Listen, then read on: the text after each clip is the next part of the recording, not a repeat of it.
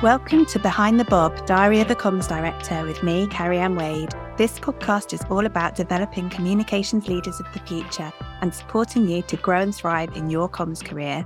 You'll hear from me about my experiences and insights, and there might even be a special guest or two popping up. So I hope you enjoy. Hello, everybody, and welcome to this episode of Behind the Bob. And it is one of our special episodes where there is a guest. So you don't just have to listen to me talking. We've got a fabulous communicator here with us in the guise of Lisa Ward. So, Lisa, welcome to the podcast. How are you? I'm very good. Thank you, Carrie Ann. And I'm feeling really honoured to be part of your new series. So, it's lovely to be here. Oh, thank you so much for being here. So, you and I have known each other a fair few years now mm-hmm. from the NHS communications world. I'll let you introduce yourself and talk a little bit about maybe who you are, yeah. what you're up to at the moment, and perhaps you could tell us a little bit, Lisa, about your comms career to date. Mm. Thank you. So I'm Lisa Ward. I have been in public sector communications for, gosh, this is going to give away my age, about 28 years now. Yes, it is coming out for 28 years in September. So I started off in a cancer research campaign as well. So I started off in charity comms actually by accident, with thanks to my mum actually. She was helping look for a job. She spotted this job in PR Week, I think it was, for a press assistant. And the rest is history. So I, I ended up in a charity, loved it, and then spent some time at Health Education Authority. So worked on the skin cancer campaign. So did a lot of stuff around slip, slap, slop. I don't know if people remember that. Good um, campaign. I yes, do. Exactly. So that might be giving my age away as well. and had the opportunity to do it around the country and do a lot of kind of education and work with other communicators in terms of helping them to spread the word. And then I had a bit of a brief foray out into the private sector because I was in my sort of mid 20s and thought, I wonder what it's like in an agency because I knew people had gone into agencies. I didn't last that long. I was there about 18 months, worked with the pharmaceutical industry. I mean, it was a really interesting kind of diversion out of the public sector for a little while, but I knew I wanted to get back into it because I think it does suck you in. I also think one of the big things for me is the people in public communications. I think that's what always draws me back is like yourself, and there's, I've got such an amazing network of friends and colleagues I've worked with over the years and who I'm very much in touch with. And we'll still have all those kind of helpful conversations about what to do about particular issues. And it's such a supportive community. And that, in terms of why should you choose public sector communications, that would be my number one is I think it is a really great community in terms of embracing everybody and sharing. There isn't this sort of no, I'm not going to share this information. I'm not going to share my ideas. It's absolutely not like that. I went into government. So I worked at the Department of Health for seven or eight years, which was fantastic. Real highlights. Worked with some amazing cabinet secretaries, worked on some amazing stuff. So worked on the Victoria Climbié inquiry, some really big white paper work. Probably made some of my closest communications friends there because I think when you're working in such a fast paced political environment where who knows what's going to happen from one day to the next, you get become quite tight.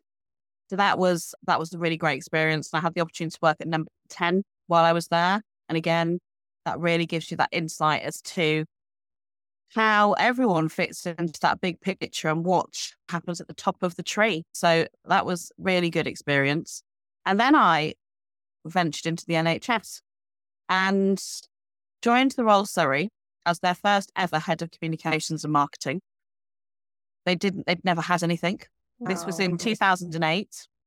So I left my very nice job at the Department of Health, encouraged by some really great people. I particularly want to shout out to Matt Tee, who I'm sure some of you have heard of. He really encouraged me to broaden my horizons and go for that bigger job in the NHS. And I'm really grateful that he did.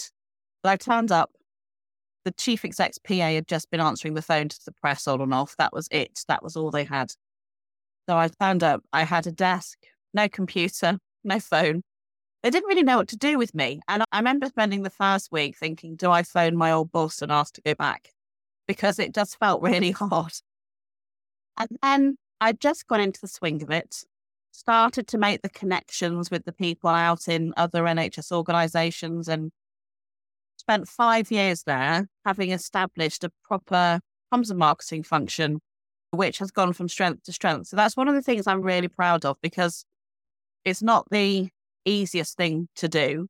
I had two very small children at the time as well. So I was much younger. So I think that helped. That was a huge thing. And then that kind of set me off really on that NHS journey and did another head of comms job at Kingston, which is my local hospital. It's where my children were born. So that was quite nice to have that local connection with the organization as well. It's an organization my family uses. So that was great in terms of really feeling part of that organization. I had a, real vested interest in it being successful, which I think is not that I haven't in all my other organizations, but I think when it's part of your community, it's really important. And then as you carry on, where we did quite a lot of work together, I was at NHS providers as head of communications. And I think one of the most rewarding bits about that was, first of all, bringing that comms network together and really helping that to fly and connecting people up and giving that kind of advice to colleagues because there is always something that's going on somewhere in the country. And it's just helpful for, I think, for them to sometimes have someone who's not totally in the thick of it to just have that conversation about what would you do? And then also pushing, connecting people with others as well who they may not have been connected with. And that's another thing I really like is that connections that you can make and you know, thinking, I know somebody could really help you with that, putting them in touch with the right person. And then I think the pandemic again was hugely rewarding because we were thrown into it. It felt quite quickly. I'm sure it did for you. And I just think we, that opportunity to just be that little bit of support, a bit of care for the colleagues across the NHS, be the voice of the NHS as well, because it was very difficult as for NHS trusts and NHS leaders to go up and say what they wanted to say about what they were doing. So I think we were able to just offer that role of speaking for our colleagues, staying in touch with you throughout, keeping people connected, and I hope helping people to keep going because it was really tough. And that interestingly, that was the thing that made me want to go back into a trust. Maybe I'm just a glutton for punishment, but I missed that being on the front line. That was when I moved to Portsmouth, which was my last role. But now I have, I've got a big birthday next year. So I got to that point in life where thinking about what does the next 10 to 15 years look like. I spent nearly 30 years doing permanent roles and working my way up. And so I'm now looking to explore maybe something a bit different, maybe do a bit of freelancing and just see what else is out there because I think you get to a point in that midpoint in your life where you just think, okay, what else can I do? What else can I offer to people? How can I consolidate what I've done? So that's where I am now.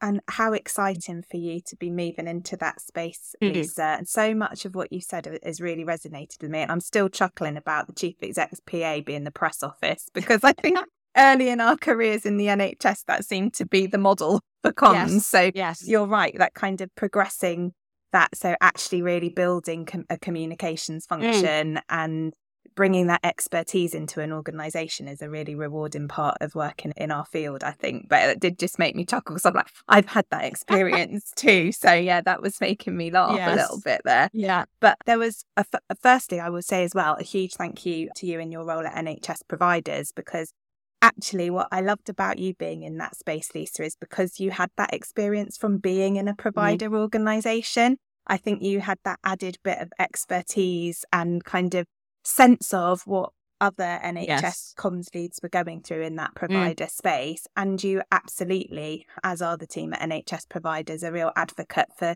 developing our profession, which is yes. something I'm really passionate about. And I think mm. com- comms can easily be seen as the kind of add on or the fluffy nice to have. And it's lovely to work with other comms professionals who absolutely see the strategic value Mm. of communications and advocate for that. A thank you from me and other provider comms leads, I'm sure, for the impact that you had in that space. So you've talked a bit about the public sector sucking you in.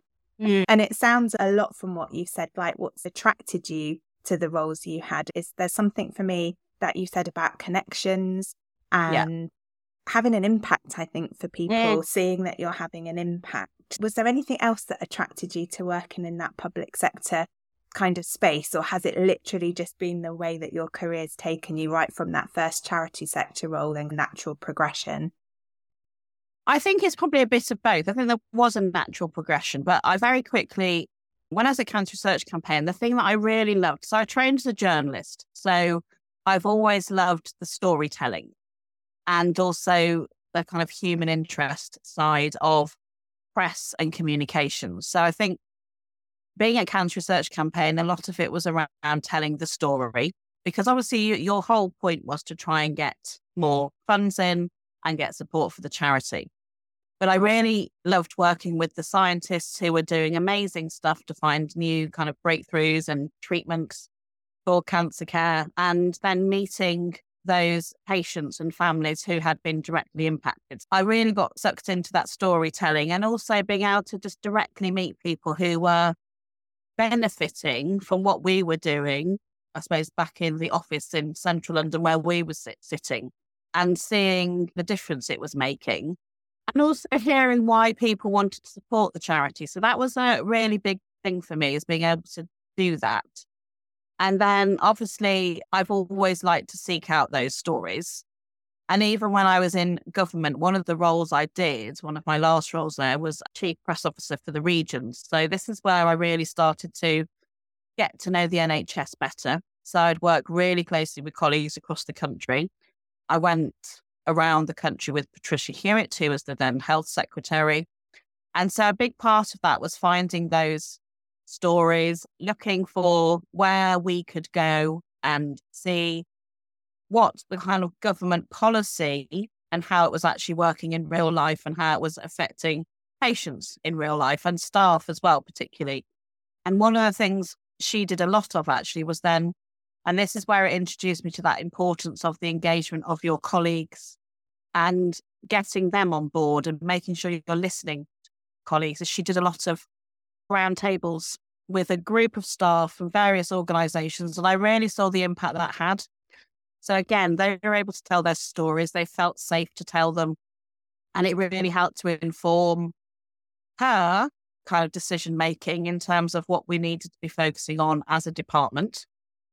And then obviously the NHS is full of that, isn't it? It's full of the stories and and I just love then those making those relationships and engaging with a variety of people. And in all of my, particularly my NHS roles, I've always made sure I've had connections in the organizations at all sorts of levels, in all sorts of roles.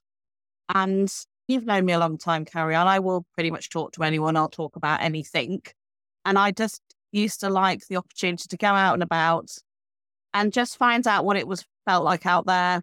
And then out of that, you'd end up finding out something really amazing. And they'd mention, oh, we have this really interesting patient and I think they'd be happy to tell their story and stuff. And so it was, it's that stuff that I think is really great. And that's obviously transferable into all sorts of public sector arenas. It's that getting to know the people that you are actually looking after, providing services to, the staff who are doing that. And, you know, that there are the most incredible staff stories as well, aren't there, that you will hear.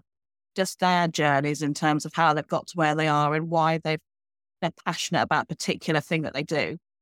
And so again, I think that's if you like storytelling, if you like to be able to see what your small role in that organization can do and the direct impact it has on people's lives, I think again that's a great reason to think about the public sector because you if you want it, you'll have that opportunity in spades, I'd say. I love that. Thank you, Lisa. And I think, it, yeah, the public sector offers the chance. I, I feel like communicators are naturally people, if that makes Mm, sense. I would just definitely describe you as a people person. And that seeing that impact for other people, I think, is a really important part of why we do yeah. what we do. So I think that's a really great example of that. Mm. So I'm going to move us into a slightly different space in the Mhm. conversation now because we've talked about lots of the positives and it's been really great to hear Mm. about your kind of career journey as a communicator. But I was intrigued to know whether you've experienced any barriers or blockers in your communications career to date that you'd be happy to share with us. So I think it wasn't a bit of a barrier, but I would say this is when I first felt I experienced a little bit of discrimination, but interestingly from other colleagues, not necessarily my, I suppose, my boss at the time. So when I was at Department of Health, I had my first child. I was a chief press officer, and it was not something that many people had done was go on maternity leave. It's quite a young profession and it's busy. It can be round the clock. And so I went through a whole pregnancy. I did a lot of going around the country with John Reid while I was quite heavily pregnant as well. And went off on maternity leave, came back sort of six, seven months later, full term, full time. And it was quite, and I needed to get back to work. I knew I'd always want to work once I'd had children. And so I used to share all the childcare in terms of the nursery pickups and drop offs with my husband, Tim. Really good that he had a very supportive employer as well. So I would be going in very early on the days where I had to leave earlier to go to nursery. And then obviously I would stay later if I'd uh, dropped Xavier off at nursery. But there were definitely a few comments about, oh, you're leaving already, are you? And whereas I would have been in the office probably two hours before most people because I knew I had to leave early. And then a few things around, oh, you might not be able to do that because you've got a baby. Not much, but I proved everybody wrong, I think. And there was a bit of, oh, is Lisa up to it? She used to be really good. And interestingly, really tragic event, but it helped me to get back into the groove was the 7 7 bombings was about five weeks after I went back to work.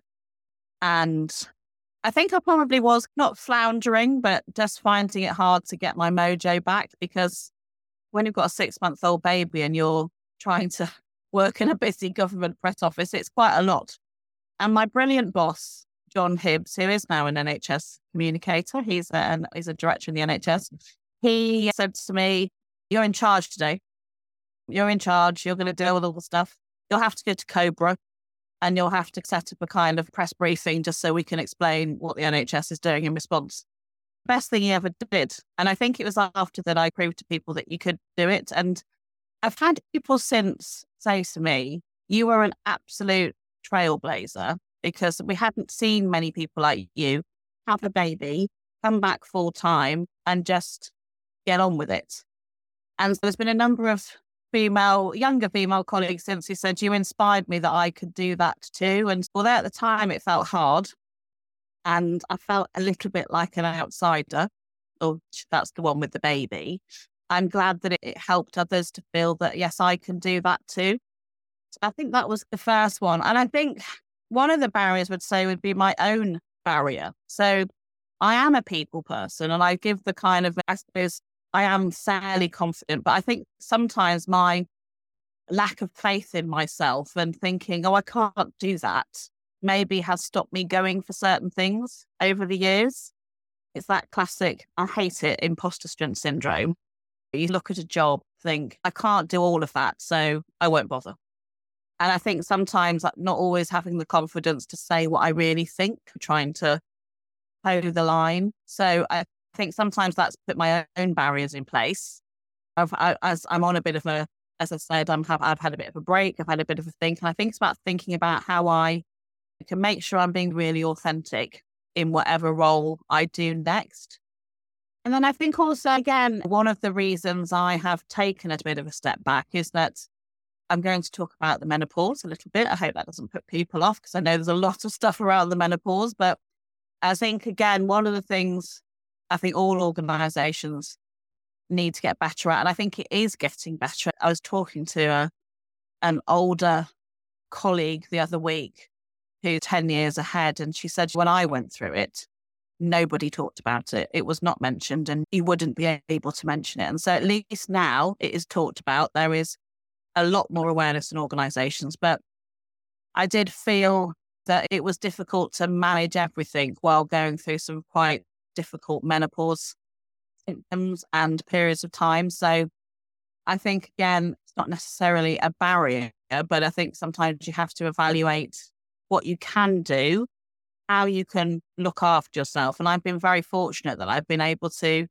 take that step back, make the decision to do something a bit different and make sure that I'm as well as I can be. So I think I'd like to see more of that support for because everyone will go through it. And particularly the NHS, it is a massively female organization.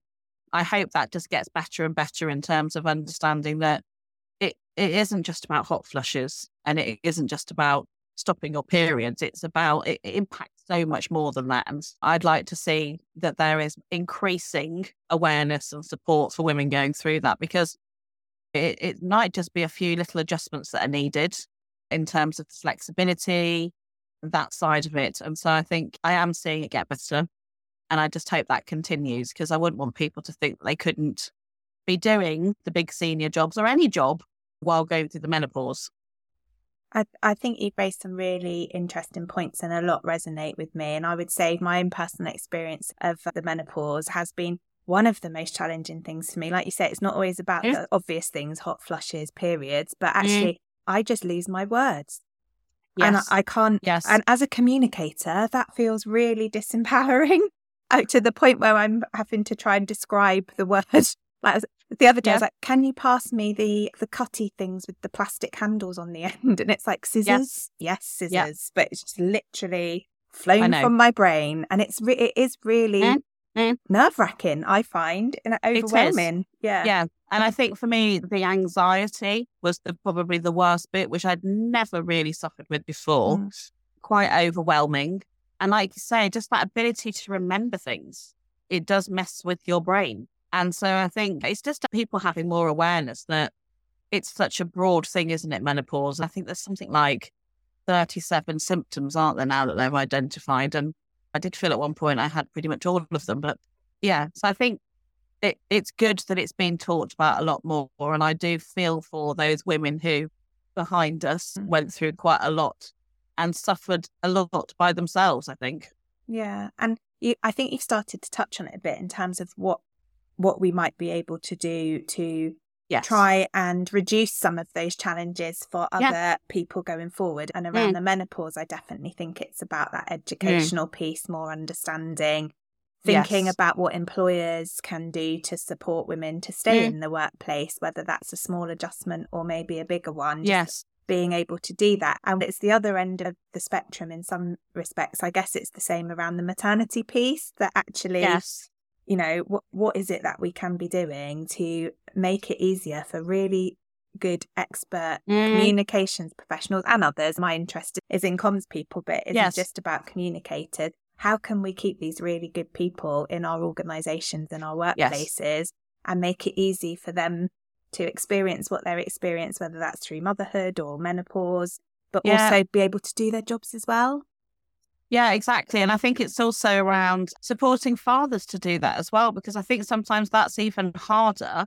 It's for our male colleagues to be able to put their hands up and say, actually, I need to have some flexibility as well, because I'm caring for my children, because they are my children. So I think I've always made sure, and I think because of a result of feeling like I was one of the first to do what I did in the organization I was in, is being very understanding and, and supportive of that need for flexibility. Because for me, I've never really watched the clock. I don't really look at how many hours somebody does. For me, it's around that deliverable. Are they doing what we need them to do in that role? And are they happy? Are they supported? Are they thriving? And not necessarily, wow, I think they might have left half an hour early. I think that's rubbish. I think it's very outdated. I just think we need to be a lot more flexible in terms of the hours people work and how they might work. I understand there's always going to be need to be in certain meetings in certain times of the day. I get that.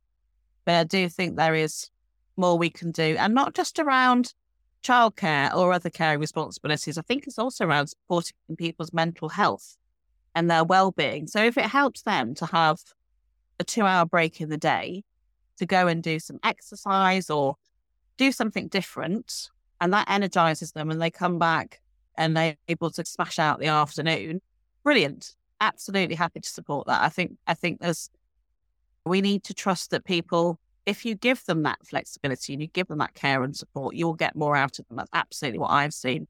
Yeah, and it's refreshing to hear that because I don't think we hear that enough from leaders in organizations. Mm. But I also think if I think about the role that communicators play in their organization, I think communicators are immensely flexible. And mm. my experience of comms professionals is they always go above and beyond. The pandemic that you mentioned earlier is an excellent yeah. example of that, isn't it? Like people mm. out of hours support, crisis management, all of that stuff where communicators give a lot to their organization in terms of mm. not only time, but energy and expertise. So actually, yes. to be able to give that back to help somebody to manage what's going on in their life feels really important. So mm. I, I hope people listening to this who are aspiring comms leaders or are already comms leaders have the same outlook as you because I think that is really healthy.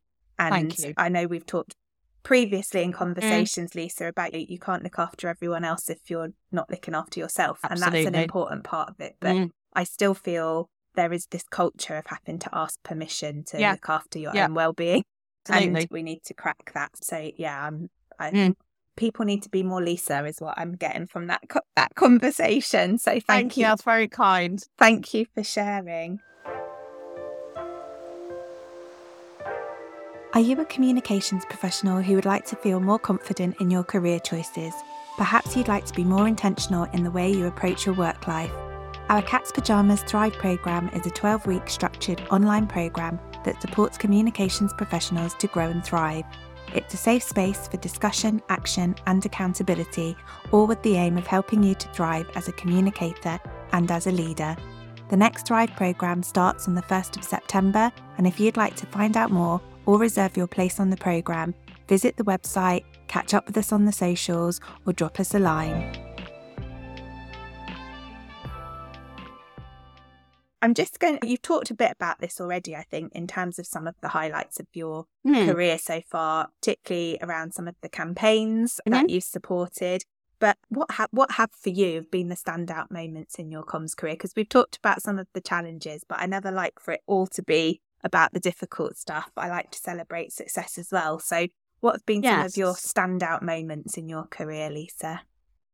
So, I would definitely come back to Royal Surrey. So going coming from nothing to building up a team, bringing in comms and marketing, setting a strategy for the organisation, and getting buy-in from many people across the organisation, and particularly some of the clinicians. So I made it my business to go out and meet as many as possible. Go back to that storytelling piece, just to understand what made Royal Surrey stand out? What should we be telling people about it? And I think one of the greatest things is I had a very tricky conversation with one of the consultants who didn't really understand the point of me. This was when I hadn't been there very long. And then only six months later, he came back to me, apologized, and asked me to help him design his website pages.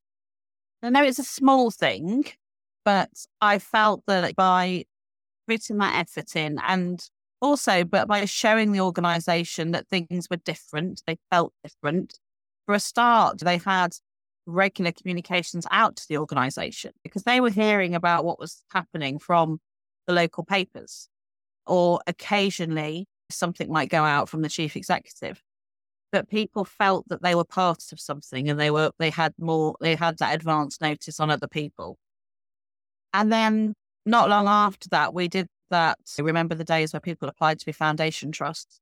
So, three months public consultation. So, that was done. I'd only been in the organization less than a year. So, around this big consultation, we were successful. And that feeling of, I, I played a really big part of that. Spent a lot of time in deepest winter in very cold church halls in Surrey and Hampshire, explaining to people and it was always quite hard to explain to people why do we want to be a foundation trust? and then helping to set up at first of a council of governors. So that stuff was very different to what I'd done before in government, but really rewarding because we'd started, as I said, I started with a desk and ended up with this proper function, a lovely big office for us all. It was it was great. So I'd say that was a definite highlight.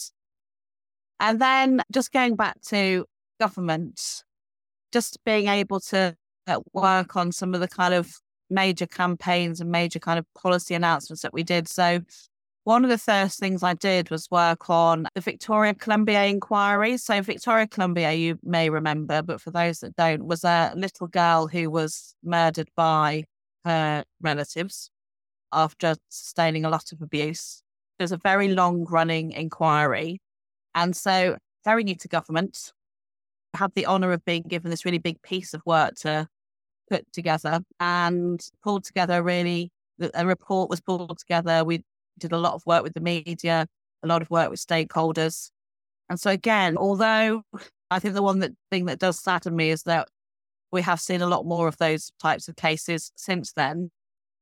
However, at the time it was quite groundbreaking. It was one of those first major inquiries into why did this happen? What needs to change? And I do hope eventually more will change. But again, it was a real privilege to work on that.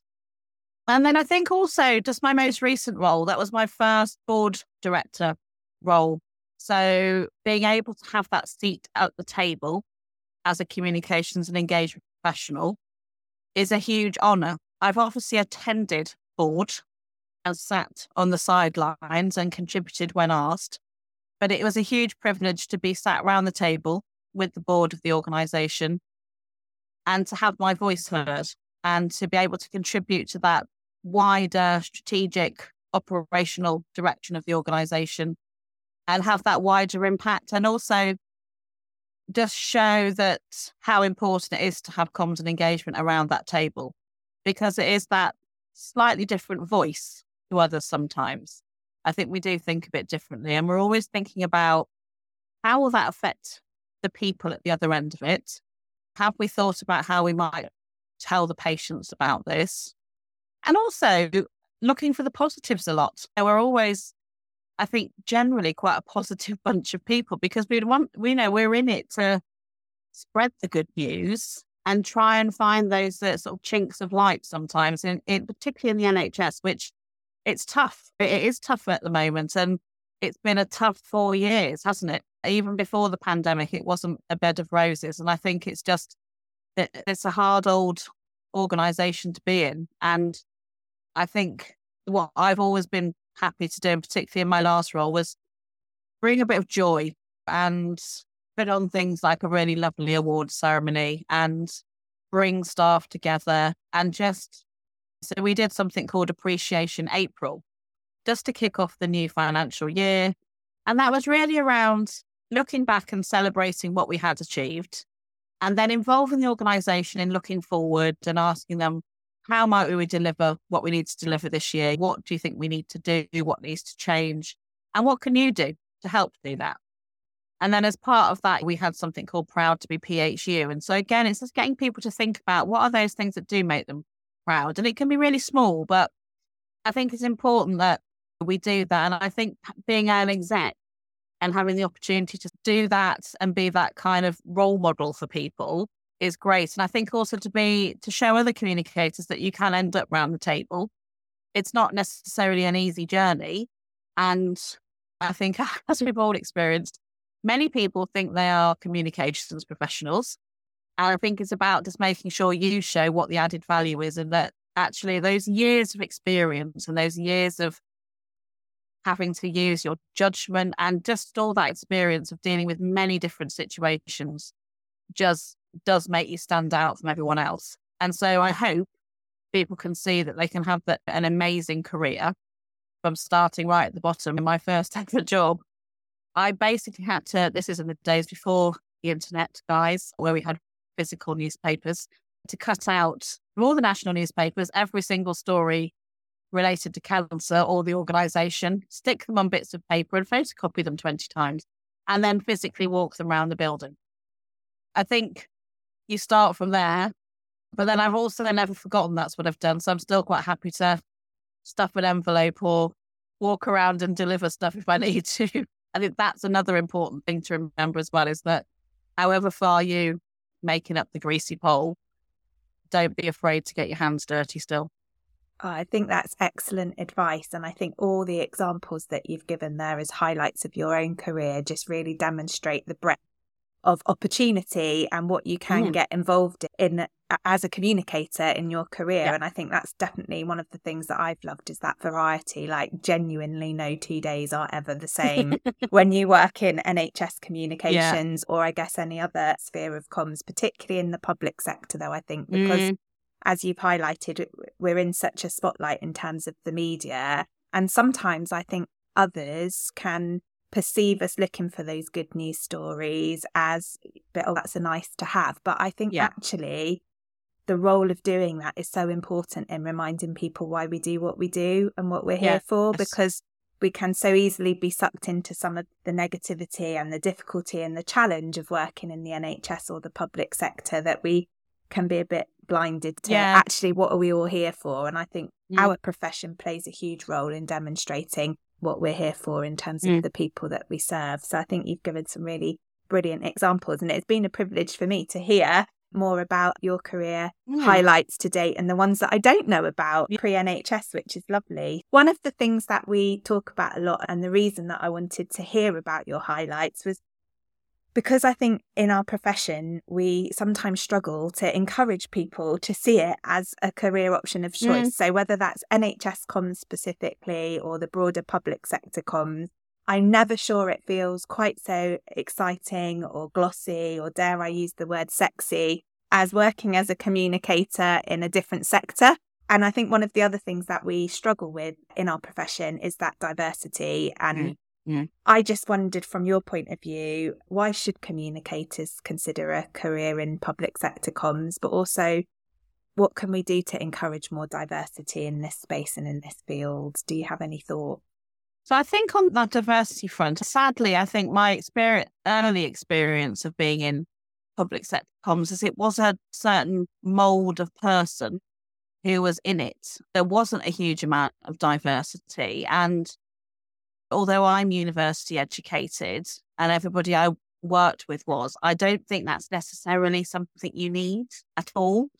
I'm increasingly, I think, also having two teenagers who I'm seeing that there are so many other routes to getting what you need out of your life. And one of the things I did at Kingston actually is took on an apprentice they hadn't had a communications apprentice before. They'd had apprentices in various other parts of the organization, but I asked for one. And I can remember going along to talk to these very scared looking 16 year olds about why they should join the communications team as an apprentice and trying to sell it to them as that no two days are the same.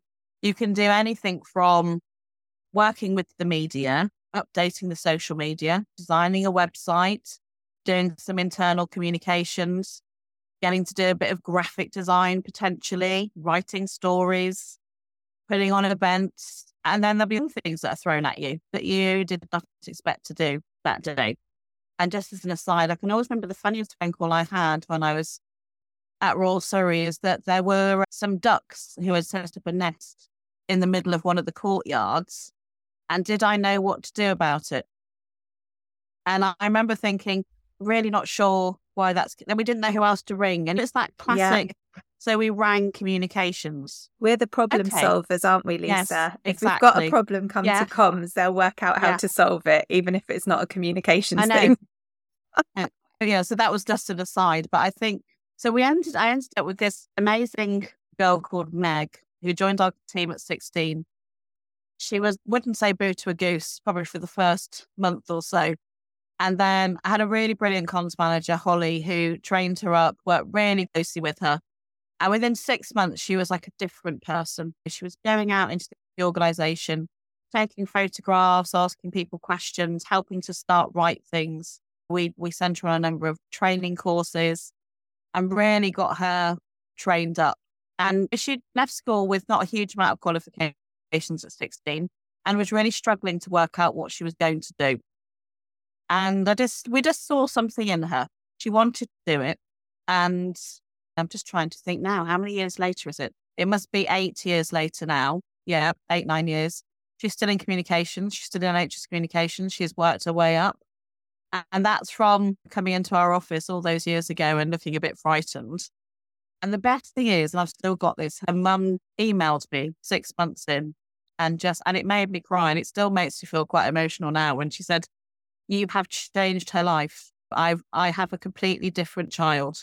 You've given us, you've given her a reason to get up in the morning and she loves it. So I just want to say thank you. And it's that thing, that sort of thing that's why I do what I do because if she were on paper, you'd go, God, she can't work in communications, but she can. And I think this is the thing is you've just got to give people a chance. You've got to take the time to just work with them and figure out what they need. Because I think anyone can do it. I don't you don't need a degree. You don't need a master's. No, I probably shouldn't be saying this because I know there's lots of people who do all of that. But if you want to come in and start at the bottom, you can still make your way up you can still have an amazing career in communications. Sorry, I'm, I'm having got a little tear now because it's Me just too. those. Stop it! Yeah, I'm I like, know. oh, I'm gonna cry now. It's just one of those real highlights for me. The other thing I did at with Adam Brimelow when we were at Providers is we started the comms trainee. So this was really inspired by Ranjit, who we both know really well, who's done a huge amount, I think, in terms of that increasing diversity. He's a real role model for that as well, in terms of look, you can do this. And so we brought in our own first ever comms trainee. And again, it is just brilliant because so many of the jobs say you need one to two years experience or a degree or a master's. And it's so, it's just taking a chance on someone who hasn't done a day's work in communications, but has the drive to try. And it's just investing a bit of your time. And I have to say, and that's what puts people off, oh, time and I'm going to have to sit with them and train them and stuff. But you know what? The reward is huge.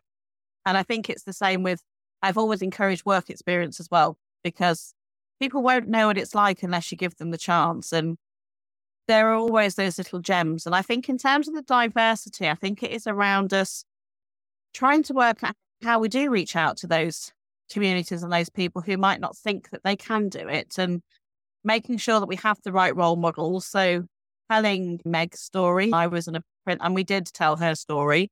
And there was an apprentice at Portsmouth who ended up winning Apprentice of the Year because of just what she'd managed to achieve. So I think we've just got to make sure we're telling those stories so that people see people like them and go, oh, okay, that's a similar background to me.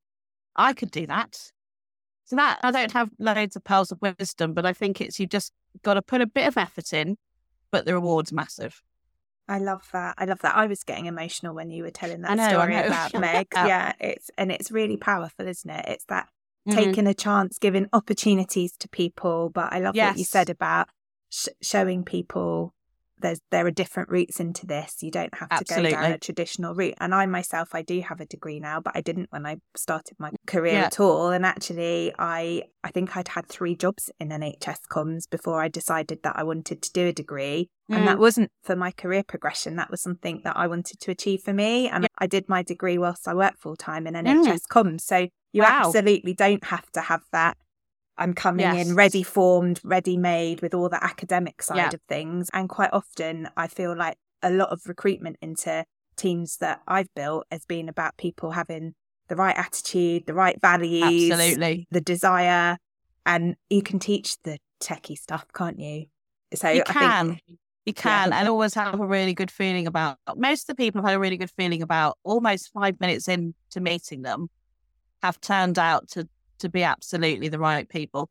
Doesn't always work, but I'd say probably ninety percent of the time, you get that feeling, don't you, that they have got the right attitude, their values are good, and actually, I think the the other thing with comms, it's you are tight as a team and you've got to think about will they work with the rest of the team? That is such an important thing. And again, I think it's important to potentially let them meet the team before they start as well as part of that. One of the brilliant things while we're on recruitment and we're giving shout outs to some amazing comms people, by the way. Mm. So, yes, big up Ranjit for everything that he does and mm. genuinely role modeling everything that he talks about. But also, we're talking about recruitment. I love that Jack Adlam, who is one of the comms directors now at an acute trust. He shares interview questions before interviews with yes. people, which I just love. And I don't know why we don't do that as a standard.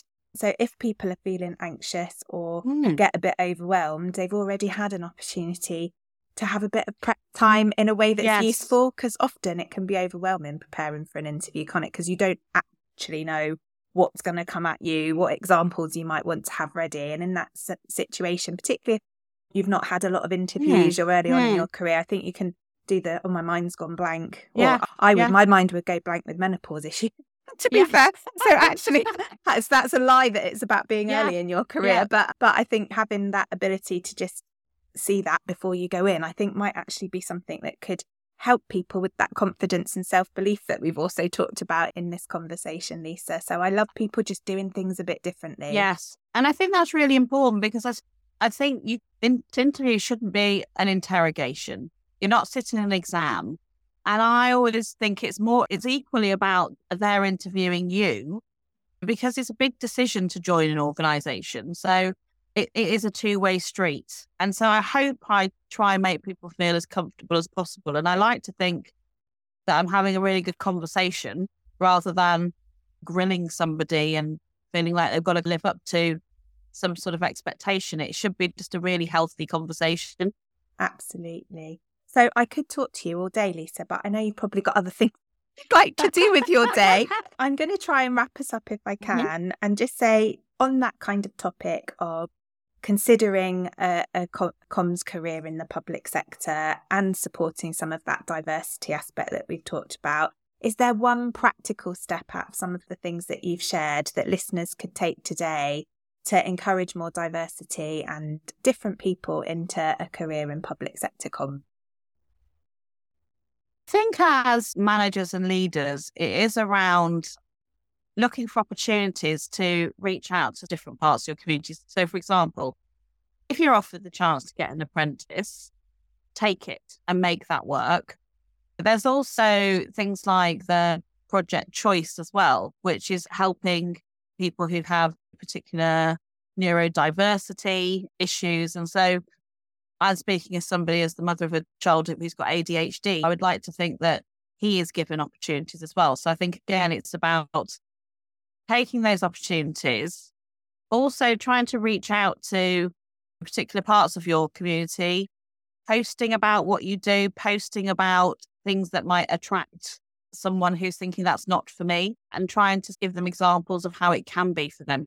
So I think we we have a responsibility as people who've had very successful careers to, and I heard a great phrase a few years ago throw that ladder back down and throw it back down to as wide a net as possible so that we are encouraging those people who may not have smashed out the park in their GCSEs and their A levels, but have got so much to give and can be a massive asset to or to our teams and lots of different organizations and have potentially a lot of lived experience that they can really bring to the organization said Lisa. And as you talked about throwing that ladder back down, I had visions of it being one of those big rope kind of net things that you see on assault courses where loads yes. of people can climb up at the same time. So it's Absolutely. not just one little narrow ladder. Yeah, it's yeah. that big kind of rope wall that everybody yeah, can that. scramble up. I um, love that. Thank you for putting that image in my head and thank you for reminding me about my responsibility to do just that as well as a leader mm. in our profession. I've had an absolute blast talking to you, Lisa. Thank you for sharing so much. And,